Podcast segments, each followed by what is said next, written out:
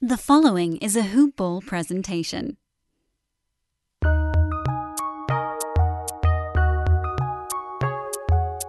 Welcome to the Fantasy NBA Today podcast.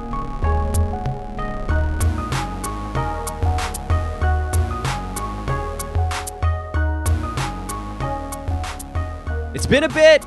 It's been a bit, but I am pleased to say to one and all, Happy Brandon Day. Happy Brandon Day. How are you, man? Happy New Year.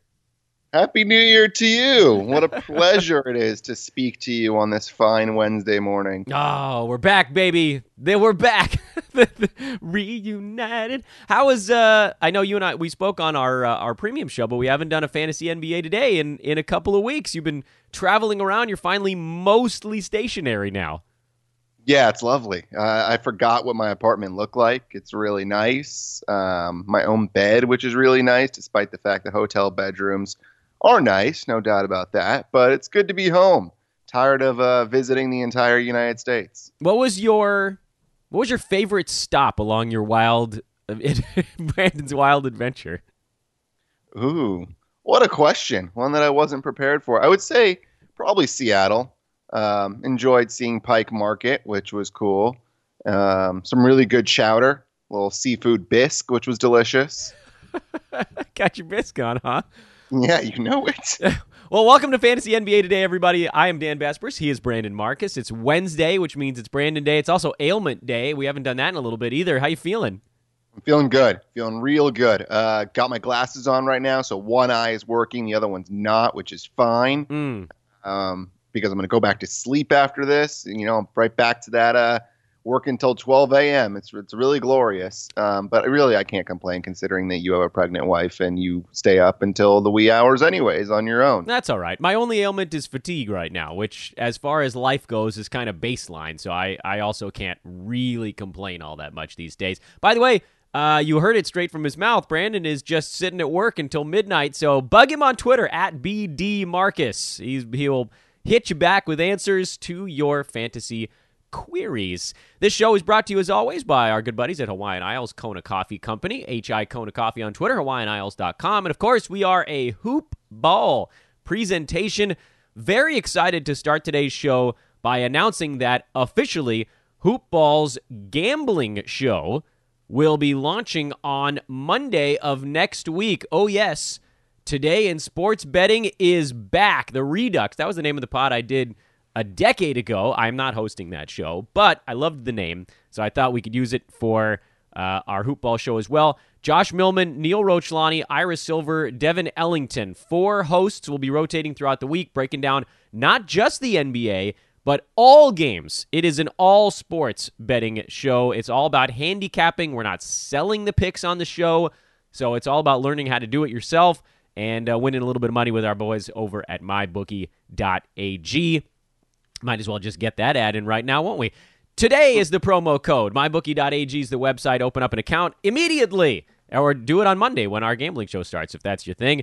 Again, MyBookie.ag, promo code T O D A Y. You get a 50% deposit bonus with your initial account. And if you screenshot it and send it over our way to at Hoopball Fantasy or at Dan Besbris, we'll get you into a running for some hoop ball swag. Brandon, you got some buy lows and sell highs for us on this fine Wednesday? I do. Man, it's been a while. I, I feel know. like it's been ages since we've had any buy low, sell highs. And it's an interesting time of year to do this because we kind of know who these players are at this point, and there's pretty large sample sizes. And so it's going to be difficult because owners know if their players are good, they know if their players are bad, they know what's going to happen most likely going forward. But we're going to focus on some big names here for buy low, sell high. Do you want to Mm. buy low first or a sell high? I want I want you to tell me what you well, actually never mind. I was going to I was going to inj- inject myself into the discussion, but I'm going to refrain from that cuz I've been talking too much lately. Uh give me a give me a buy low. I think people always want to know who they can go get. I'm going to go with a name that uh, we actually talked about a lot in the preseason Al Horford, um, who has not been producing at the level that he has produced in the last several years. If you look at the last several years, last year finished 29. The year before that, 43. The year before that, 35. The year before that, 16. Sure, he's getting older. Right now, he's at 58. So you say, all right, he's doing pretty well. The only thing is, the reason why I'm saying buy low, the last two weeks, he's at 163. Hmm. He's only averaging 8.3 points per game in that time. He's shooting 36%. That is well below his career averages. So there may be a window here. And in fact, there is a window here where people are a little worried. And there's even talk that the Horford may be a guy that the 76ers might trade, which would be a little crazy considering the reason they got him is because of insurance in case Embiid has to ever miss time. So they have a backup center that's capable and can defend. But Horford's a guy that, sure, he's part of a mess in Philly where we don't know who's going to get the touches. Josh Richardson all of a sudden has figured out his offense. But Horford's a guy that has not been as good recently that he is capable of. So he has a buy low window right now. First of all, I don't think he's getting traded. Do you? No. No. They got him number one, like you said, to back up Joel Embiid if they need him to slide over and play center. They also got him because he's one of the best players in the NBA at defending Giannis. That that team is 100% built to go after the Milwaukee Bucks. They struggle with everybody else in the NBA, but Giannis they've got figured out. Um, also, why the hell can't they win on the road? The Sixers are 17 and 2 at home and 7 and 12 away from Philadelphia. There's there's a weird disconnect going on with that club and i know that they're like they have these team meetings and josh richardson's airing of the grievances when they lost a few games in a row but it's it's pretty well correlated to where they're playing at the time. They're not losing games at home and they're losing to everybody. They lost all four games on their recent road trip. Admittedly those teams were decent but the i mean they had to have come away with one of those uh, on the horford front completely agree with you. As with all of these, it's going to come down to what it'll cost you to get him. The other thing, in addition to the the low field goal percent and the mere fact that he basically just hasn't even shot a free throw over the the last month, is that he's also not getting any steals or blocks right now, which we know is not something that is his MO. Throughout his career, he's averaged two combined steals and blocks, and over the last couple of weeks, he's at about half of that. So there there is this this window, and I think you're I think you're spot on because I've heard rumblings in the Twitter sphere and forums such like that that people are like, should I drop him? What do I do with Al Horford? I'm like, actually, like I hope someone drops him because I will. This is the reason you save up your waiver priority all season long. Yeah. What would you give up for him? I I feel like a lot of the guys that he's near on the season right now, he's in he's in that 60 range, are actually relatively decent comparisons. No, Yeah, no. I mean, look at the guy right below him, Jeremy Lamb. I think I'd rather have Al Horford rest of the season than Lamb, especially since Oladipo at some point is going to come back. Um, I think I'd rather have Horford over Gallo, just because it seems like Gallo now has found the injury bug, and uh, it's going to continue to haunt him for most likely the rest of the season. Marcus Morris is another guy um, because he's going to get traded most likely, um, and if he doesn't, his percentages, I mean, field goal percentage sucks. So. Uh, yeah, I think I'd rather have Horford than those two guys. Yeah. What about some of the names that sit in front of him in the rankings right now? Are there guys you think that are in front of Horford that are going to fall behind him as he gets things turned around a little bit? He's uh, Will Barton is in front of him. Uh, Malcolm Brogdon's been slowed considerably after that crazy hot start. DeMar DeRozan, Mitchell Robinson, those guys are sitting in front of him. I, is there anybody in that group you'd prefer Horford over them? I think I'd rather have Horford over Brogdon just because of the injury risk um, right now with Brogdon. Um, it continues where he comes back and gets hurt, and he comes back and gets hurt. And then also, like I said earlier with Lamb, it's Oladipo. It's going to come back at some point. So I think Horford over those guys. And then you look even further. I don't think there's many of those guys I'd rather have, um, or I'd, I'd rather have Horford over. So I think that's about the area. But if you look at guys below, they have bigger names that uh, I mean, even a guy like D'Angelo Russell, Oh, I great think one. might be able to trade him away Great to one. someone like Horford. I love that. I love that one. That is your perfect. If if Russell comes back and has a few good games in a row, flip him for Al Horford immediately. Just get out from under that nonsense. Yeah, The Warriors, aside from Damion Lee, basically, the Warriors are are just a total mess. That's the only guy it seems like they actually want to play every night. Yeah, Alec Burks has Oh, yeah, uh, yeah. sitting in 66 right now, which is There's really one. impressive too. If you could go get Horford for him, I doubt you can because he's probably going to get traded. But some of those names in there, absolutely. I mean, uh, Devonte Graham has a ton of name power, even though he's shooting a high volume, thirty-eight percent. Ricky Rubio is a weird. So here's the problem with some of this. We've now hit a point in the season, Brandon, where it's hard to trade someone like Graham or Rubio, even though I'd rather have Horford just in a vacuum than those guys. Mm-hmm. You've probably now built your team around the eight or nine assists that those guys are giving you. If you trade them for Horford, you're giving up 20 to 30 assists a week. That's a big swing. Yeah, sure, and it also depend all depends on like you said how your team is built. But at the same time, I mean, you said Graham and his field goal percentage, but he does a lot of other things for you and is a good producer. So sure, if you trade away Graham, you're going to lose assists, but you're also going to gain back field goal percentage and you're going to gain back rebounds and you're going to get more steals and blocks. So you do have a trade off where sure you may lose a category in assists, but you do gain in others. Do you think you could get Al Horford for Andrew Wiggins at this point? Yeah, I think so. I still think I didn't realize that Wiggins has been that that bad. I know we haven't talked to him much, talked about him much recently, but I went and looked at him. Looked in, I think the last couple of days actually. I pulled him up just to see where he was, and yeah, yeah, I think that still is a, a name value because Horford's not a huge name in the fantasy world. In the NBA world, sure, but in the fantasy world. He doesn't do enough that's sexy and pulls the name out there. Yep, Wiggins has been falling like a rock a little bit these days. Um, would you rather have Miles Turner or Al Horford? Miles Turner. Yeah, I'm with you on that one too. Just more upside. Uh, other names on this list: Jarrett Allen or Al Horford? Probably Horford. Oh, that one's a little tougher um, because Allen does have the ability to go 20 and 15 in a game, where I don't think Horford has that ability. Um, the field goal percentage is obviously very good as well with Allen.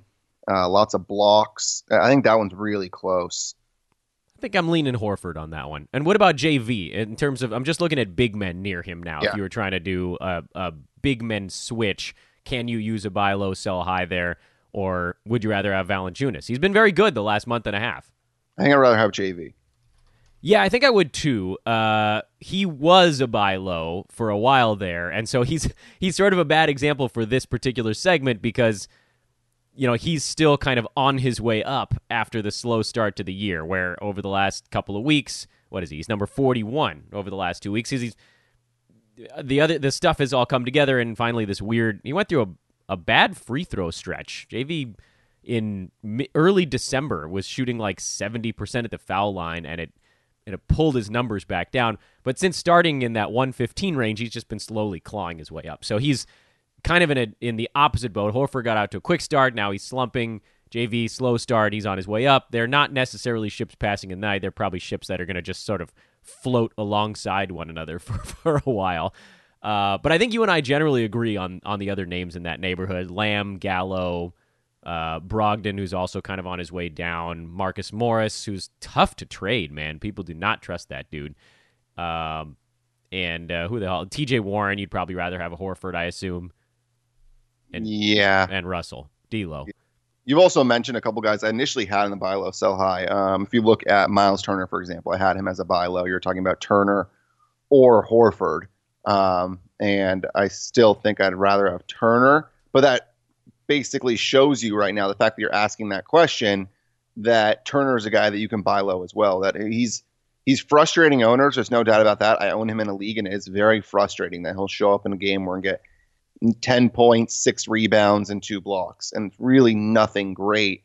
And we talked about him before, and he's been on this list where with Turner, it's can he separate himself from Sabonis and get that playing time? And there was a glimpse there where it seemed pretty positive, and then now it's another game or two where we're unsure. He had those three blocks in the first half, and then nothing in the second half, and that, that's something that you honestly is inexcusable if you own him. That you, you can't get one block in the entire second half. That's frustrating. But he's another guy that I think you can buy low, where he has finished really well over the last several seasons and still has that ability. And it perhaps Oladipo coming back actually may help him Mm-hmm. in a weird way um, because I'm not sure that Sabonis's usage will be as high, and I think those two Turner and Oladipo played together pretty well last year, so perhaps that does help, which would be something that would be great for owners. Yeah, he Miles functions significantly better in uh, more of a uh, a pick and roll scenario, a pick and pop actually more than anything with him. Actually, really good last year alongside Darren Collison, who uh, still contemplating his return. But I agree with you. I, I think it might actually help him a little bit because he doesn't want a ton of usage. He just wants somebody that's going to find him when he's open. Is that there? There could be a little bit of a Malcolm Brogdon thing going on as well. Brogdon went down and Miles kind of took a step back as well, where perhaps he just needs a point guard on the floor. And is Aaron Holiday the solution there? It doesn't seem like he's got a ton of chemistry with Miles Turner. So I agree with you. I think he's a buy low as well. Uh, do you have another buy low, or do you want to do a sell high? Let's do a sell high. Normally, you can't sell injured players, but I do think you have the ability because we've gotten some questions on Twitter involving this guy, and that's Bradley Beal. Um, I still think he has that name recognition, and because he's day to day and he might actually come back tonight, I, I, do think you have the ability to sell him. And if he does come back tonight, uh, I wouldn't mind trying to ship him out and maybe acquire a guy like, for example, a Kawhi Leonard that you and I talked about on Monday, where he only has five back to backs left. Where Beal, we're now in that area where we're not sure he's going to be playing at the end of the season. And I like him now because if he's healthy, he obviously produces. But with McRae and Brown and those guys popping off, the Wizards, if they get down in the dumps and they continue to lose, there's going to be no reason to risk Wall and Beal at any point. Wall probably not coming back at all, and then we, Beal, why not wait to play him with Wall next year and get these young guys more experience? So I think it's possible you see a Beal shutdown, which is why I would be okay shipping him, and I think we'd still get top value for him. So this is I don't know if it's necessarily a sell high. It's sort of like a sell sell in general. Sell even, like you're hoping yeah. to get even money for him. Yeah, yeah, yeah, but I still think you can sell him at his first round value, which is something that you normally can't do hmm. with an injured player. What is I'm trying to look at some of the names. So Bradley Beal in a weird twist is actually per game 33. He was having a weird season. He wasn't hitting a ton of shots. 43.5% was a lot lower than where he was at last year. But presumably you could get someone higher than that 33 mark is is what you're saying and I'm inclined to agree with you on that. I where I disagree perhaps a little bit is I don't know if you can get a top 12 guy. I think you might be looking more in the top 20 range, maybe. Like, uh, oh, I don't know. Maybe you could target a. this is a weird one. Like a Brandon Ingram. Would you want that? Eh, I don't know. No, no, but what about John Collins? I still think you could trade away Beal and get Collins. I think that's very possible. Yeah, I think I might do that too. Um, Vucevic is another one that yep. I think I'd rather have over Beal. Yep, I agree with that one. Um, what about my guy Lamarcus Aldridge, who's 14 and and I mean, some of that is his low turnovers, but he's having a hell of a season again. Yeah, no, and he, he I think he was number two or three over the last several weeks, and a guy that's averaging 19 and eight, and he gets you almost two blocks a game, shoots 51% from the field, 85% from the line. He doesn't hurt you at all. Um, I yeah, I'd be okay taking Aldridge for the steadiness over a guy like Beal, even though you will look and you will see a game where Beal gets 35 points and hits eight threes, and it's going to frustrate the hell out of you. But just know in the long run, especially in head-to-head formats, I think Aldridge is probably the better choice because right now the Spurs are right there in the playoff picture and they have no reason to sit Aldridge. Yeah, and he's generally been pretty damn durable last couple of years in particular. I think he played what 81 out of the 82 games last year if I'm not mistaken. What about yeah. uh, a couple more names in the, that are above that are above Beal in the rankings but were drafted behind him overall? Do you think you could get Paul George for him and would you want it? I think it's possible and yeah. Jimmy Butler? Yeah, that's. I would definitely go for a guy like Jimmy Butler. He's actually one of my other buy lows just because of the st- rough stretch he's having right now. Yeah, make a shot, Jimmy. Make a damn shot, Jimmy. Yeah, where I'm not sure people realize he's still a top 12 guy. Um, remember, he was at a stretch where he was really a top five player for quite some time. So it, it's possible that maybe if you're a Beal owner, you might be able to uh, pry Butler away from a frustrated owner. You're not getting Giannis, so I'm going to jump over that one. Would you take no. Clint Capela for Beal? He's been great. Yeah. Would you? Uh, I don't think you could get Nikola Jokic. Do you think you could get Jokic for Beal? I doubt it. Oh, I don't think so. Uh, would you take Chris Paul? No. No, I don't think so. And then here, now you're into the area of guys that are actually ranked not that far from Beal overall, but I mean, these are guys I think I probably would take in favor eh, to get out from under the Bradley Beal thing. Trae Young, Yes. Kemba, Yes. Devin Booker. No. Yeah, I think that's probably my cutoff also. right at the same spot. So 20, 26 basically is our cutoff here. Okay. Um, I don't think people realize, by the way, that Beal's been that bad this season. No, they don't. Almost, there's almost no way because his popcorn numbers are are still huge, but his steals, blocks, field goal percent all way down season over season. That's a big deal. Um, all right, I think we're basically in. I think we're we're in agreement on that. You got anything else for us? Uh, and one more sell high. Oh, all Um, right. Hit this me. is one that we've kind of discussed before, and I'm curious just to get your thoughts because now we're getting to the point where the numbers that Hassan Whiteside are putting up is just astronomical and uh, absurd. I mean, the free throw percentage at 77%. Just, I mean, right now he's sitting, I think, at six in per game, which is absolutely mind blowing. And the real question is, is there going to be a threat to his playing time at some point, or is he going to blow up at some point? Is there going to be something with Hassan Whiteside that has come up in the past that is going to hurt his value? And what can you get for him? Because I think that's the most interesting thing. If you own Hassan Whiteside, where do other owners think he is right now? Where, how do they treat him? Do would you rather have if you own Whiteside? Would you trade him away for a John Collins?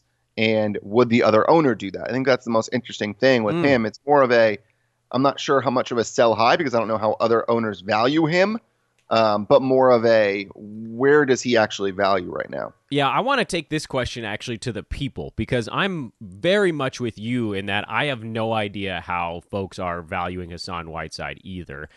I would, by the way, to answer your question, prefer John Collins. Me too. Um, But if I have Hassan Whiteside right now, it's going to take the mother load to get him off of my team. Like, I don't know that I can part with a guy who's averaging three blocks a game and four for a month. Yeah. I don't know what I like. I don't, whatever I've built with my team, I've basically said, oh, I have Hassan Whiteside. I can do all of these other things. If you part with that, his very unique stats right now, you have to retool your entire club. So I, I, I don't, I don't really know how you can possibly get away with doing that now. Yeah, and it's funny you say that because I actually own Hassan Whiteside in my big league, um, and it's a keeper league, and I drafted him for eight, so he will be 14 next year, which right now that is the biggest bargain amongst all bargains. But of any guy, I feel like that's someone where all of a sudden he could end up in a bad situation next year, and that 14 doesn't seem that great, and I just don't know where to value him, especially in keeper formats for next year. But right now, it's I don't know what I could get for him, and I think that's the most frustrating thing is that I think I would try and sell him if I could get a guy like a Paul George, for example, um, or I think I may. I don't know if I'd rather have Aldridge or Whiteside right now, which is crazy just because of how good Whiteside has been. It's just a matter of how terrified you are going forward of someone coming after his value, or if it's just a matter of, hey, you ride this as long as you can and hope that things work out. Yeah, that one's it's a really tough one. I think I think you have to try to trade him for someone with similar stats. That Mhm. has to be the target here because if you trade him and you're just going exclusively sell high, which it absolutely is. I, I mean, I don't. If Jusuf Nurkic plays even one game, he's going to put a dent into Hassan Whiteside, and I, I don't know what what Nurkic's deal is going to be. I don't think he's going to play significantly this year, but I mean, even if he sees 16 to 18 minutes at night, a lot of that's going to be coming from Hassan, who's who's playing 30 and just doing everything right now. So if you're looking exclusively at a buy uh, at a sell high, there are all these guys around him that you could try to target. I mean, he's he's right next to Damian Lillard right now, which is freaking crazy. Uh, Joel Embiid, he's ahead of Joel Embiid. John Collins, you mentioned, Drummond, all of these, Aldridge, Giannis, Clint Capela, all of these guys are behind Hassan Whiteside. And pretty much every name that I just said there, in general, I probably would prefer to have over Hassan. But we're into January now. So how do you look at your team? I mean, if you're in a head to head league, which, Brandon, I know you do more head to head, I do more roto. Yeah.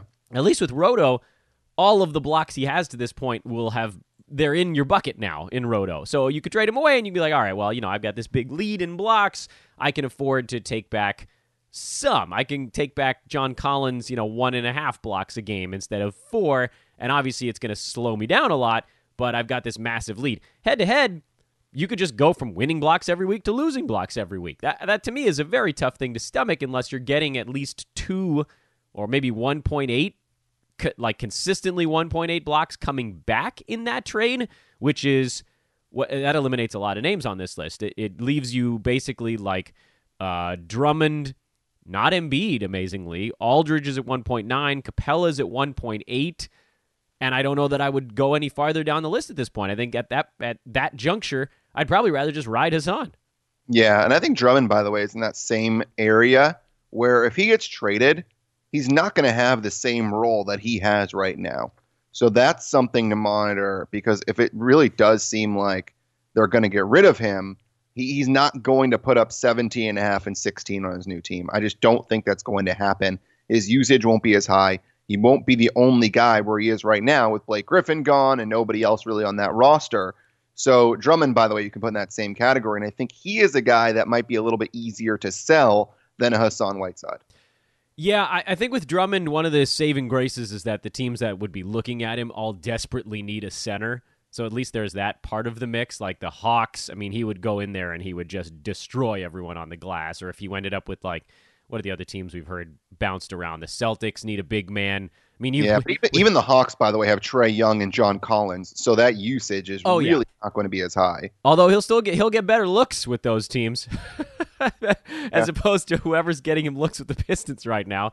Uh, that is nobody. Um, I can actually see his field goal percent going up on one of these other teams because there's a there's a weird element to wanting to actually play, like the the hey I'm on a t- I'm on a team that cares now. I'm gonna actually try a little bit harder. Um, but yeah, the scoring would or should almost definitely go down uh, post trade with him.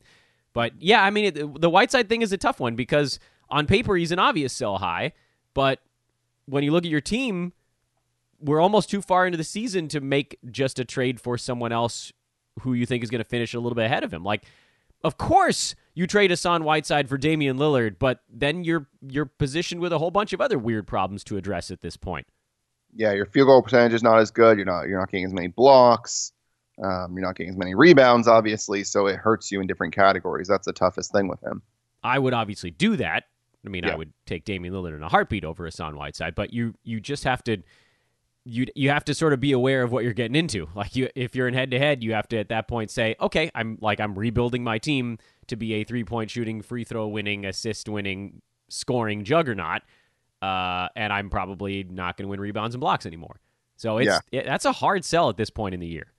Yeah, and it's just interesting because you look at head to head, and like you said, I mean, right now it's really gone to the point with one of my teams where between Gobert and Whiteside and Holmes, uh, I'm winning blocks and rebounds and field goal percentage every single week. So I've set myself up where I only need to win two more categories to win the week. And if you trade him away, then that changes. But at the same time, you also don't want to be screwed come playoff time and all of a sudden he's acting like a top 75, top 80 player, and your team is not as good, and you're going to run into some trouble.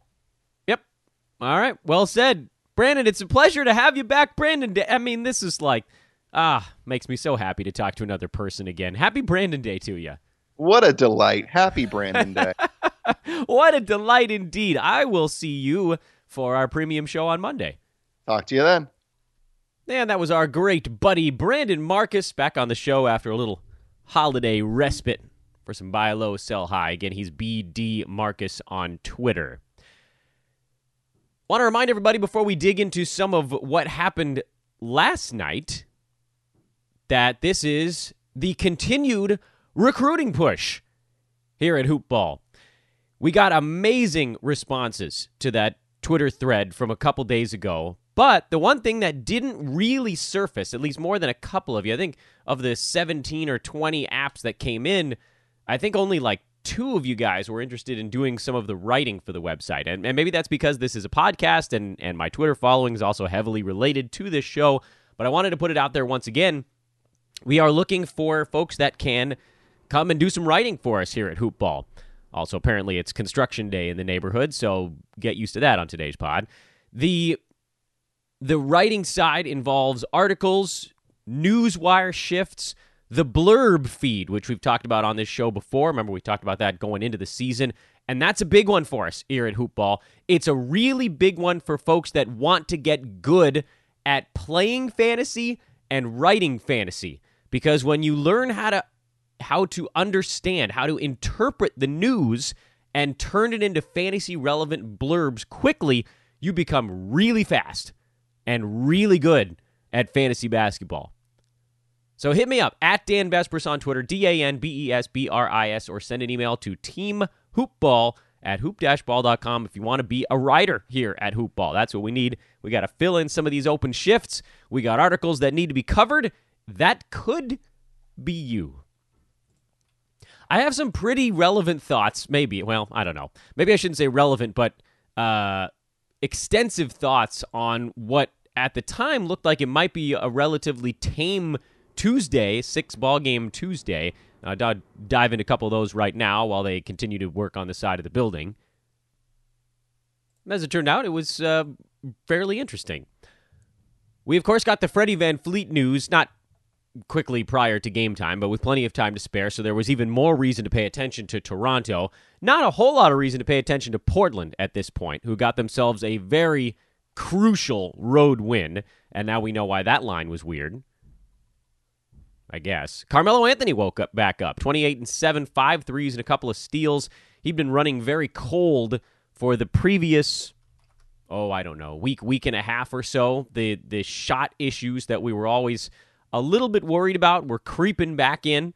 Uh, so it was nice to see him get things turned around, if but for a game. We'll see if this thing settles into some sort of median point. But he had been shooting the ball. Well, he had that pretty good game in Washington, but who doesn't? And it, it the Melo story is a weird one, right? I mean, there are games where he goes 9 for 17, there are games where he goes 4 for 16. You just have to hope that the good outweighs the bad. And right now, he's shooting 43.5% from the field, which is pretty solid compared to the possible ways that this could have gone. You know, we we there were there were worlds where we thought he might end up in the in the 40 range but he's been better. And yesterday's ball game was a big reason why. Getting a couple steals and five threes really buttressed his numbers because remember he's only played in 23 ball games, so his stuff can still change faster than some of the other folks in the NBA right now. So he does probably continue to belong on a nine category roster as he fluctuates back and forth between being worth owning and not worth owning. And for guys like that, the general solution is probably just don't pay too close attention to the individual game by game and hope that it levels off to something in the 90 to 110 range and you were just fine to play them the whole way through. On the Toronto side, there was thought I thought maybe you'd see some Terence Davis. I thought maybe you'd see a little more Patrick McCaw on offense. And the answer really was you just got more Kyle Lowry. Oshae Brissett also played 23 minutes and was relatively successful. I know Chris Boucher actually finally had a, a, slightly better ball game with three blocks mixed in, did miss some free throws. He only played 16 minutes, and I don't trust a dude. I mean, Nerlens Noel is basically the only guy in the NBA I trust playing 16 minutes, and even that is iffy. I want him more in that 19 to 22 range. So this doesn't change my feelings on Boucher at all. He just had a, a, slightly better performance in his limited minutes. He continues to be outside of the use line. Serge Ibaka didn't have any defensive stats, and that kept his numbers down. And then the other disappointment from this one was OG Anunoby, who's been slow overall lately.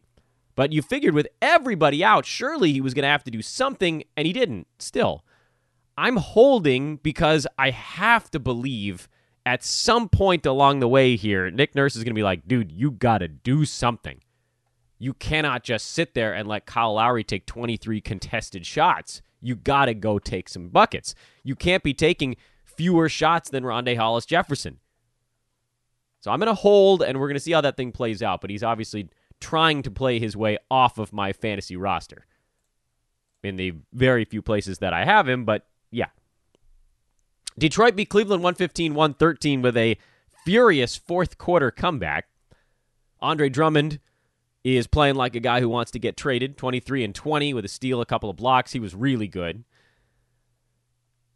And we're watching a lot of names on that Detroit side. Name number one we've been watching is Christian Wood, who seems like he's moved back into the doghouse with Dwane Casey, and this was always the fear with Wood, who I still think has a path to value, but for some reason they just don't want to let him go.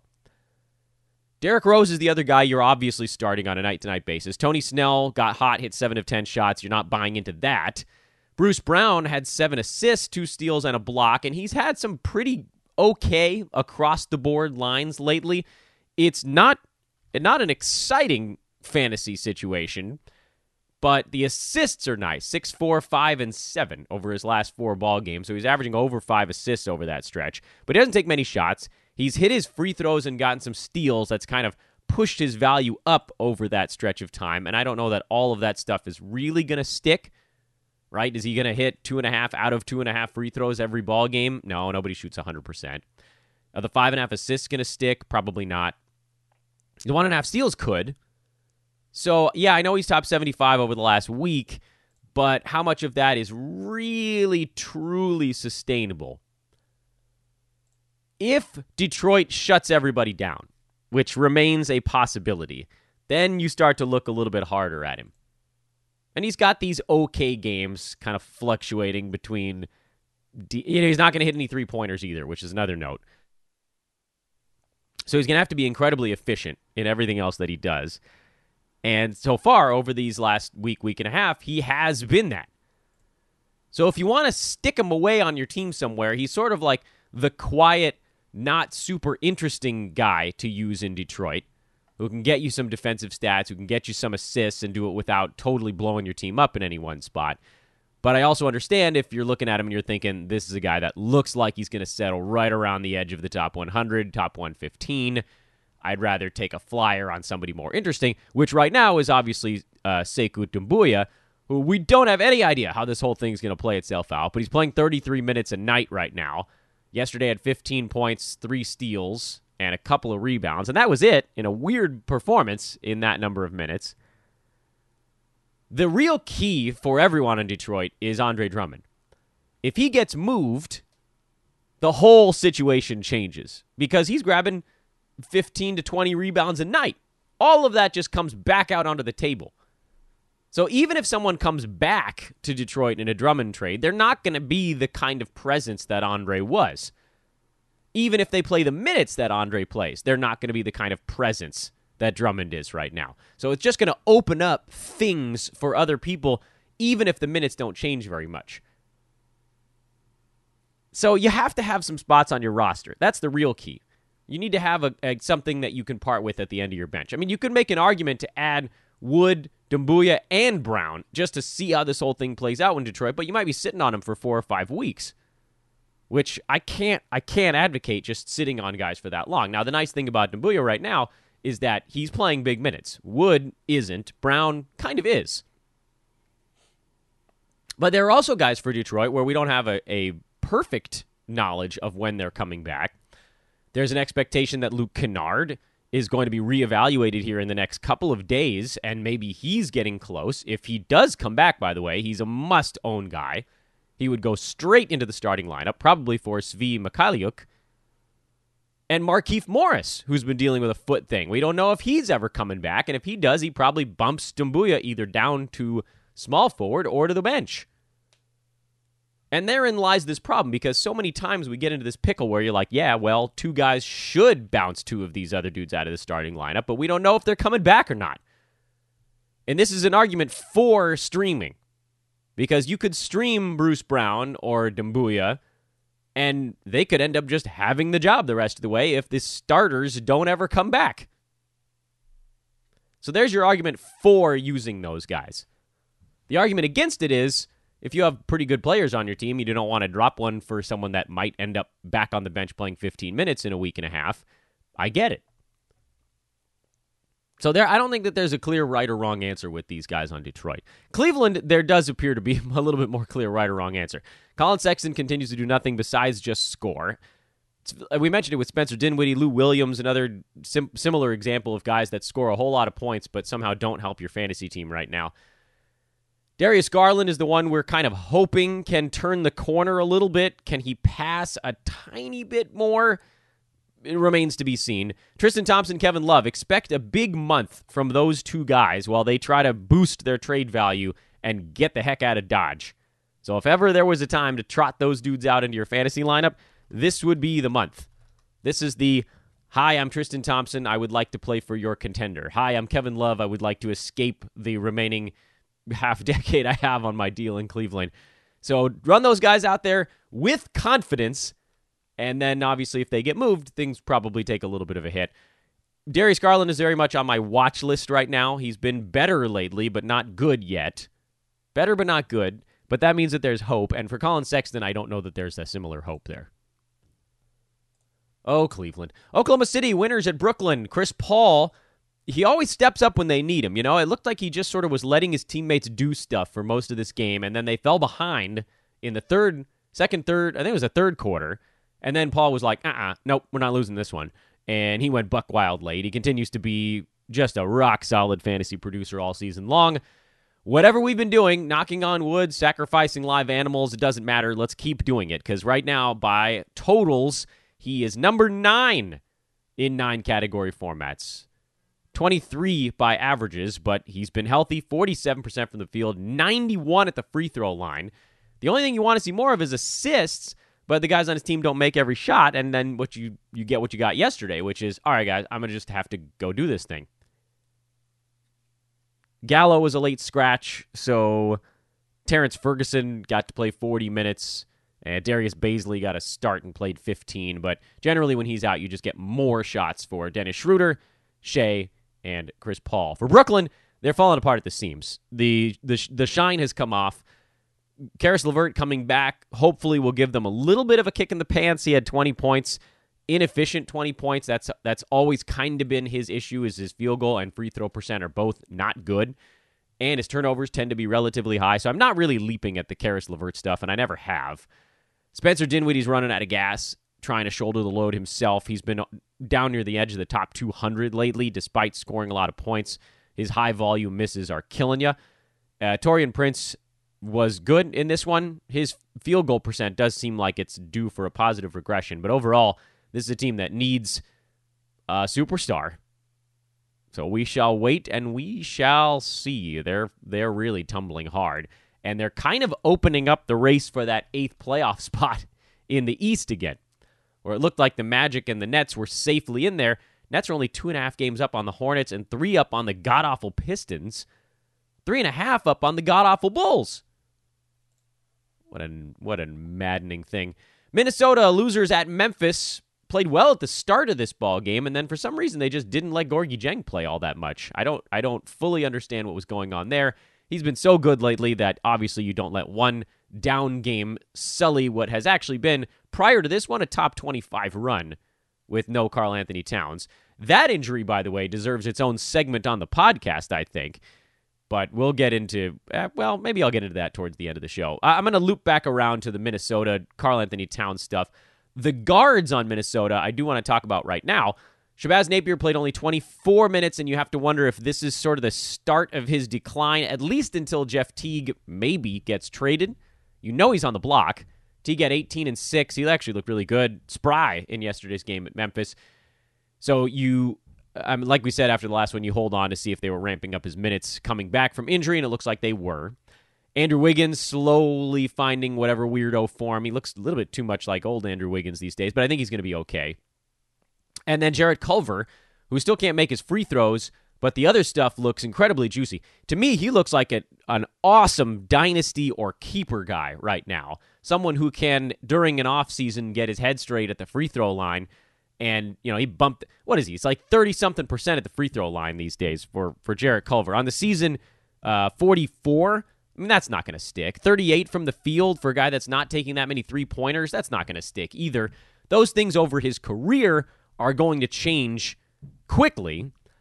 I don't know if they're going to change this year, but I do believe that it's probably he's hit a point now where the confidence is coming back. His minutes have ramped up in a big way so you probably have to just stick him at the end of your bench. If you A are good to go on games cap in a roto league, like you can just bench him and not worry about it, call him an active stash. B, you maybe there's a need for for rebounds, assists, steals, and blocks on your team because that's probably what he's going to be providing. Or C, you can kind of buttress what he's done poorly, which is percentages. Maybe you have a team that's really good in those departments as well. So you kind of need a few things to break your way for, for that pickup to make sense. But there's so much, there's infinite upside.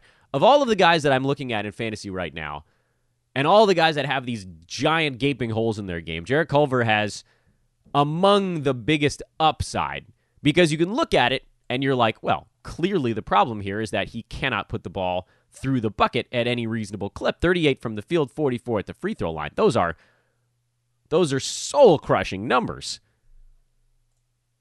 But they're also not going to stick that way for his career. So that's why you look at that and you're like, well, the rest of his stuff is just insanely good. The upside is through the roof. He just has to find a way to not hit 45% of his free throws. Over the last week, he's hit 55% of his free throws, and he's number 85. So he's basically like a punt free throw guy because uh, the field goals are starting to get a little bit better for him. So to me, he's an active stash. Crazy awesome fantasy stat set if he could make any of his shots. I'm throwing him on the end of my bench in a couple of spots and just going to sit on him for a little bit and kind of see how the whole thing plays out. I kind you feel like you almost have to. Memphis side, Jae Crowder is on one of his weird little heaters right now. If you want to ride it, go ahead, but I'm not going to. Jaren Jackson Jr. was good. Again, Dillon Brooks is also on one of his little heaters. And in a weird twist, both Brandon Clarke and Jonas Valanciunas were bad in this game, and they ended up having decreased minutes. They'll be fine. Sacramento at Phoenix. Trevor Ariza played big minutes. No Richaun Holmes, no Marvin Bagley. So Nemanja Bjelica, he's locked in for huge minutes in the short term. He played 38 in this ball game. He looks like a great fantasy guy right now. Dewayne Dedmon played 31 minutes off the bench. He's the other guy I want to talk about in this game. I don't give a crap about Trevor Ariza.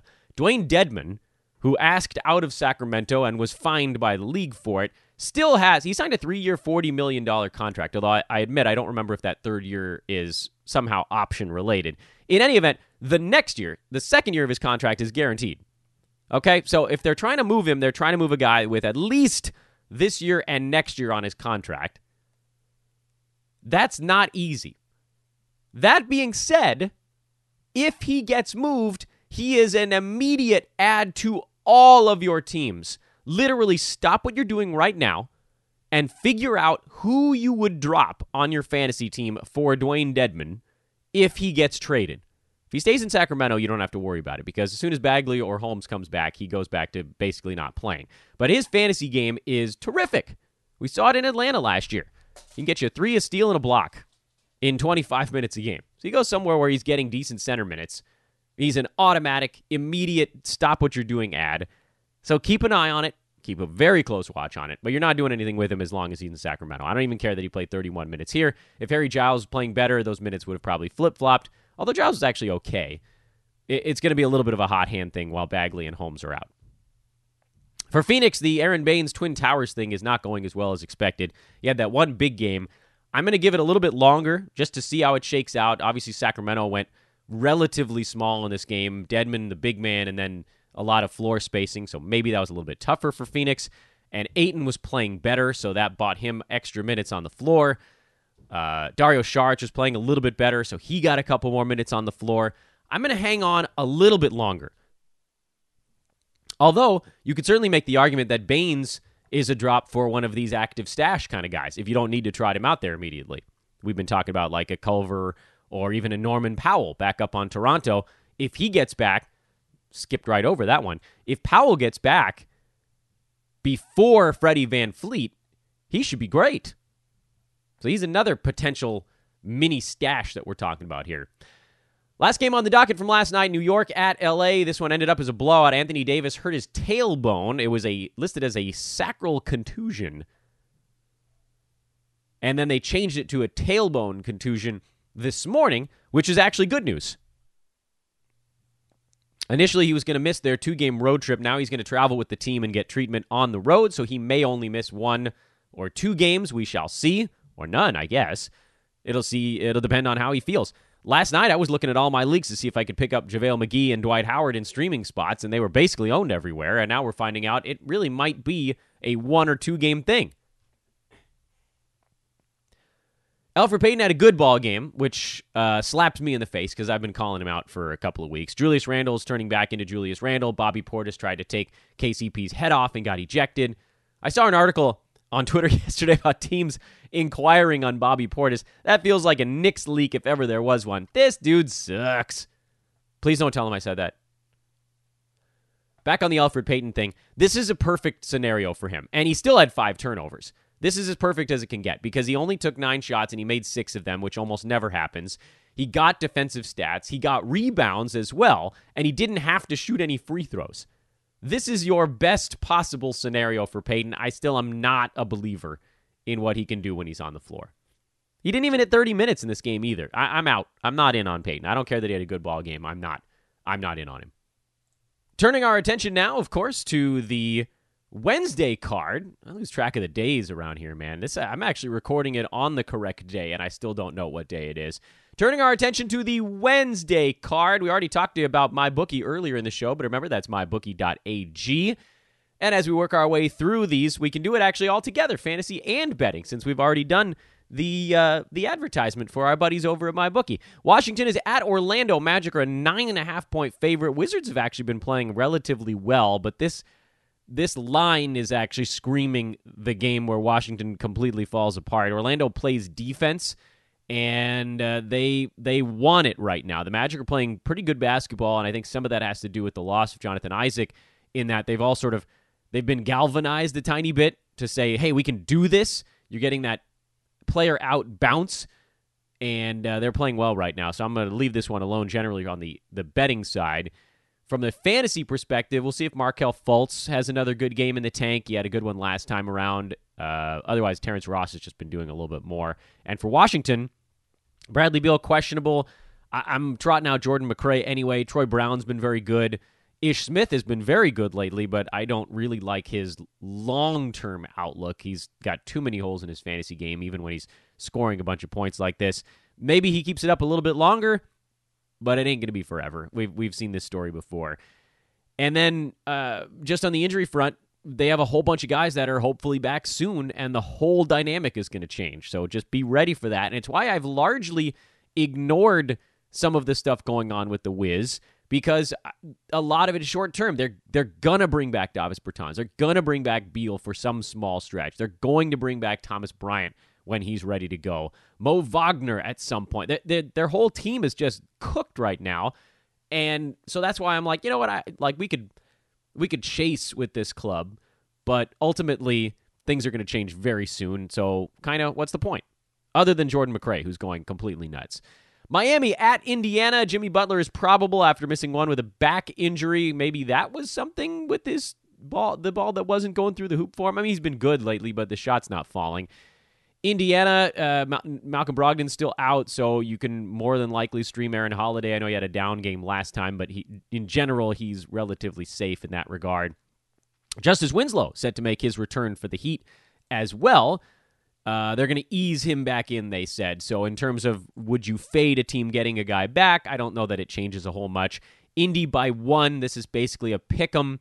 Miami's been uh, a little bit hit or miss lately. It, every team goes through these kind of ups and downs. They they did beat Portland their last time around, but they've been having some scoring issues lately, and we'll see if they take that into Indiana. Should be a good ball game, I think, at the very least. Uh, uh this will be tight, and so to me, the line is is relatively accurate.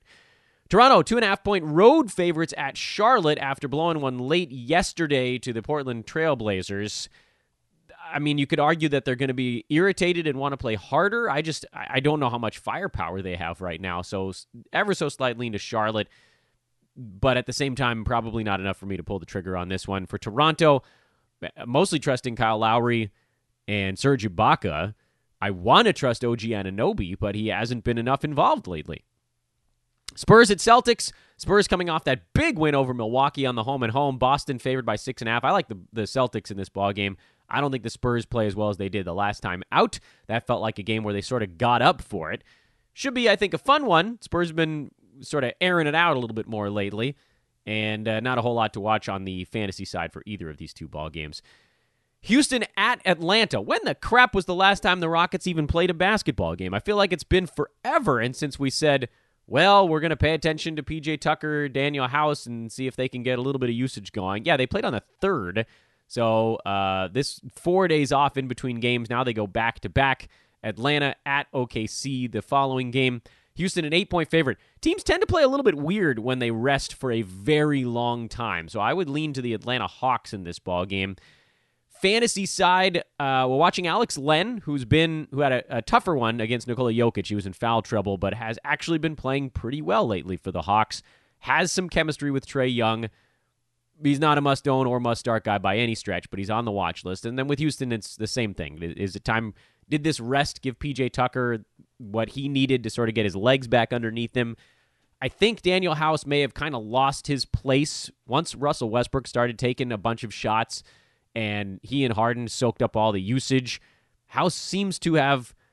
It, it's tough to be a guy on a team that doesn't really ever get to touch the basketball. PJ Tucker's kind of the pioneer of that with this club. He finds other ways to get his value. For House, it seems like not getting to do stuff hurts him in other ways, where the defense then suffers a little bit. And and you see that a lot. Guys need to be engaged, or they some of their other stuff tends to kind of float away a little bit. So we'll uh, we'll obviously keep an eye on that going forward. Denver at Dallas. This should be a fun one. Denver Dallas. Uh, this is the game you watch if you're just interested in the basketball. Dwight Powell's been playing very well for the Mavs. Still on right, bounced back in his last one. Those are the two guys we're pretty much constantly watching on the Dallas side. And for Denver, not much to pay attention to. Chicago, New Orleans, nothing really interesting on the Chicago side, although uh, Wendell Carter Jr. probably going to miss a couple of ball games, so I guess you could think about streaming Daniel Gafford. I'm not totally sold on that front. I don't know how many minutes they're actually going to give him. It seems like you may see more Lauri Markkanen at center, slide him over. If there's enough for Gafford, then maybe he makes an impact. He's going to go up against Derrick Favors if he starts in this thing, and Favors has been really good for the Pelicans lately. No Jrue Holiday, once again, for New Orleans, so additional usage for Brandon Ingram. JJ Redick, Lonzo Ball, all those guys get a nice bump, and they all move back. Uh, Redick, in particular, moves back onto the right side of the cut line. Uh, New Orleans slowly getting closer to having Zion back as well. I like the Pelicans. They've been playing their butts off lately. Them by four feels like a, a pretty good one. Knicks on the back to back in altitude after losing by 30 in LA. This one could get ugly. We'll see how it goes. I, Julius Randle's sitting it out the question here is does Utah take this team seriously enough with no Randle? Marcus Morris is, uh, I believe, doubtful at this point. Who's left? I mean, this is the well, you know, we talked about how Elfrid Payton basically needs everybody on his team to be hurt for him to have fantasy value. This might be the game. No Randle, no Morris. There's no one out there to do anything on the usage front. It's just going to be all Elfrid Payton. So stream away in this one with him. Uh, if anything, I would look at the under. Like, I don't even know if the Knicks can put up 100 points, but this screams a game where Utah goes, oh, we get to play these guys, and just they don't pay attention until the fourth quarter. So I would lean ever so slightly to Utah laying a crap load, but I don't know if I can pull the trigger with that giant line. And then the Bucks lay in the same number, but on the road at Golden State. By the way, this that basically tells us that this would be a 20 point line if this game was in Milwaukee. Draymond Green is expected to play for the Warriors, but more than anything, we're just sort of watching the young guys. Damion Lee uh, presumably will get his normal allotment of minutes, but Milwaukee's defense is so damn good. So be very, very careful in this one with your Warriors. Bucks are awesome, and they are almost equally awesome on the road. 14 and 4 away, 18 and 2 at home. They'll beat the crap out of you anywhere. Big thanks to Brandon Marcus. That was fun. Uh, we're moving Pedro Dureste. Our buddy Pedro is going to be on first thing next week, so that's no longer going to be on tomorrow's podcast. So you're stuck with just your old buddy Dan. We'll break down the uh, nine game Wednesday card, do a little deep dive on some of this stuff. I got other things in the pocket to talk about. BD Marcus is Brandon on Twitter. I am at Dan Besbris. Again, a reminder please drop a five star review on the podcast if you haven't done so already. Stop what you're doing and do it now. We need those five star reviews. We love them and I love you guys. I am at Dan Besbris. Again, hit me up if you want to be a part of the craziness here at Hoopball. Same way, hit me on Twitter. Have a great Wednesday. We'll talk to you tomorrow. Toodles.